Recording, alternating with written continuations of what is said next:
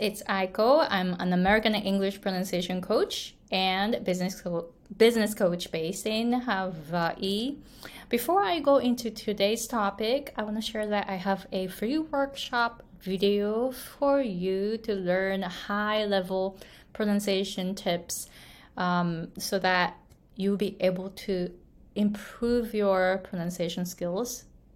and listening skills at the same time. This content is not for everyone. though. Um, I'm speaking, I'm using English a lot in this presentation, so your level needs to be high. Like, if you are an advanced English learner who is working in an English environment, then this content will help you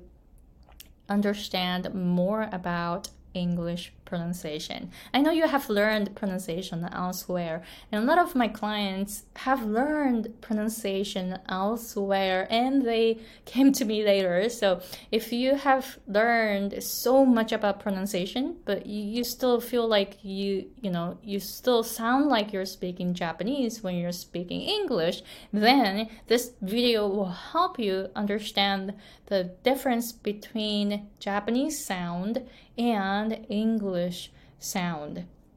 えーこのビデオ、えー本当に上級者の方、特に発音散々勉強してきた方にすっごいおすすめの内容です。えーぜひ、あの、英語コーチの方とか、英語発音コーチの方も、私のクライアントさんの50%の方がそういう方たちですので、ぜひ、あの、もっと上に行きたいという方、その表面的な、その母音の音とか子音の音とか、そう、そうじゃない、そういうんじゃないです。口の形とか舌の位置とか、そういうんじゃないです。そういう表面的なものではなくて、全体的に英語の、英語の音にしていくにはどうしたらいいかっていう、えーポイント。英語のエネルギーに行く方法っていうのをこの動画で紹介していますので、ぜひ、本当におすすめするから、ぜひぜひサインアップしてみてくださいね。Alright, so today's topic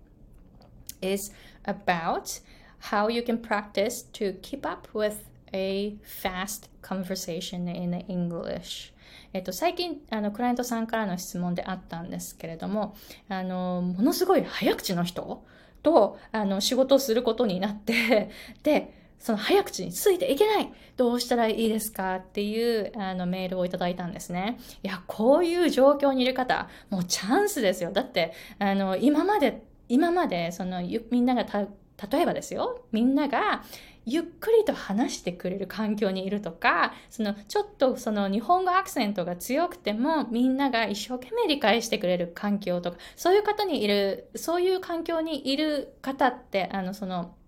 なんて言うんですかね。その、厳しい環境じゃないじゃないですか。すごいこう、なんて言うんですかね。みんなにこう、サポートしてもらっているっていう感じ。だから、英語の発音っていうのも、やっぱり、あの、なんて言うんですかね。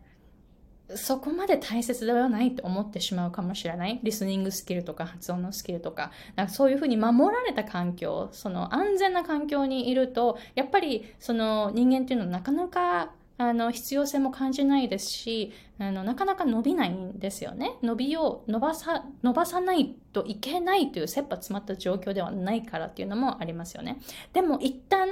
すんごい厳しい状況になる。例えば私の場合、え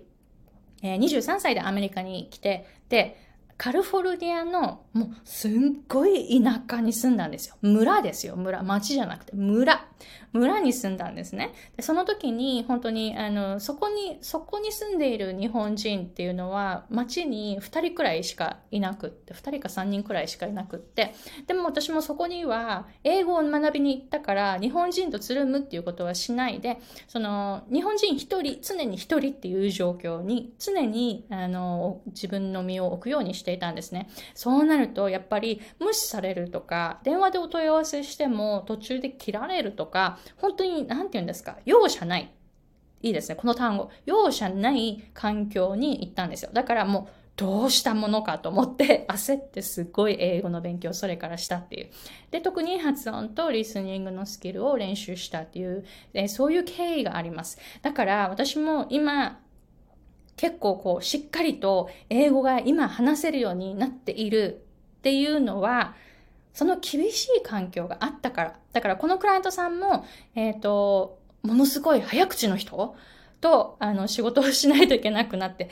困っているっていうふうにメールをいただいた、あの、メールをくださったので、この方、チャンスです。だから、あの、この動画を見ている方、このクライアントさんだけではなく、皆さん、もしそういう厳しい状況に行きたいという方、厳しい状況の方が絶対に楽しいですよ。ちゃん楽しいし、すっごいもう人間的にもすごい強くなるし、伸びるし、もっと自由になります。言語の壁とか、もうそういうの取っ払って、あの、生きていく力がついていくので、すっごい自由になる。だから、そう、すっごい成長するんですよね。だからそこを目指しているとか、そういう環境になってしまったという方は、ぜひこの、あの、練習の仕方を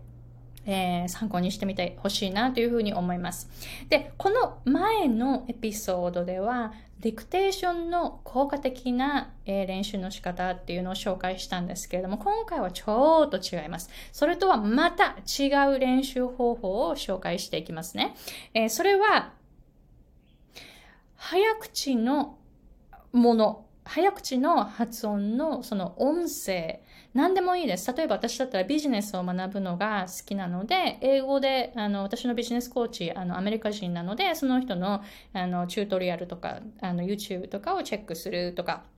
そういうことをしてるんですね。だから、その方は、あの、日本、あの、英語がセカンドラングエッジの人に向かっては言って、はあの、こう、発信してないんですよね。英語がわかる前提で、あの、発信してるから、その方の英語ってすごいこう、ふわーってすごい早い感じ。そこまで、そこまですごい早口っていうわけじゃないけど、でも本当に普通の速さなんですね。なので、えー、例えばそういう感じのものを、えー、チェックするっていうのをお勧めします。で、自分の好きなトピックを選んでくださいね。私は、えっ、と、そのビジネスを学ぶのがすごい好き。で、あとは、スピリチュアリズムとかすごい好きなんですよね。シャーマニズムとかすごい好きなので、えっ、と、私のもう一人のコーチは、トランスフォーメーショナルコーチをしているジム・フォーテン。ジム・フォーテンっていう方がいるんですけども、その方の、えー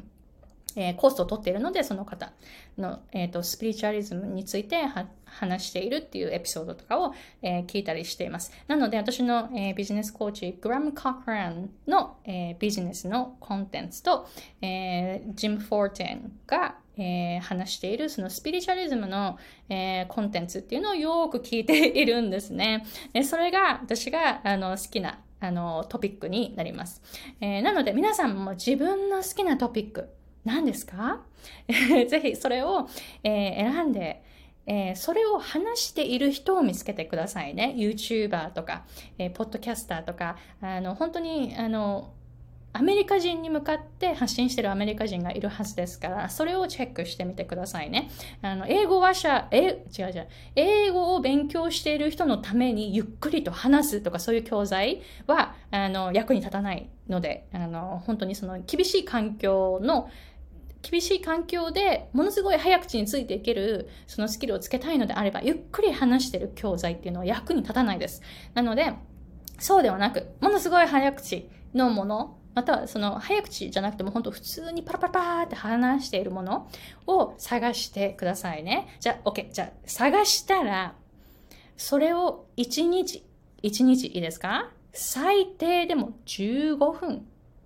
聞いてください。で、この時にこれはディクテーションではありませんので、一言一句聞くっていうことはしないでください。例えば、あの、日本語聞くとき、今私の日本語聞いてらっしゃるじゃないですか。一言一句聞いてます？聞いてないですよね。一言一句じゃなくて内容を理解しようとしてますよね。なので、同じ、同じ練習をしてください。英語のその早いパーって話している音声を聞いて、一言一句聞き取るんじゃなくって、内容を理解する。だから例えば、わからない単語とか出てきていいんです。だからそのわからない単語で止まらない。止まらないでくださいね。止まらないで、そのわからない単語があっても全体の意味を把握できるように、えー、していくっていうのがすごく望ましいんですよね。例えば私があの日本語で話してる時もちょっと聞き取れなかったところとか、かあ私のか、ブルルルルあの私の滑舌が悪くて聞き取れない箇所とか、あとは私が知らない単語を使ったりとか、あの、する時とか、でも日本語だから、母語だから your first language だから、あの、ちょっとこういうふうに、あの、穴があっても全体的に聞き取れるじゃないですか。穴があっても穴埋めできますよね。その全体的に聞いてると。それをやってほしいです。だから英語も全部一言一句聞かなくていいし、聞く、聞く、聞く。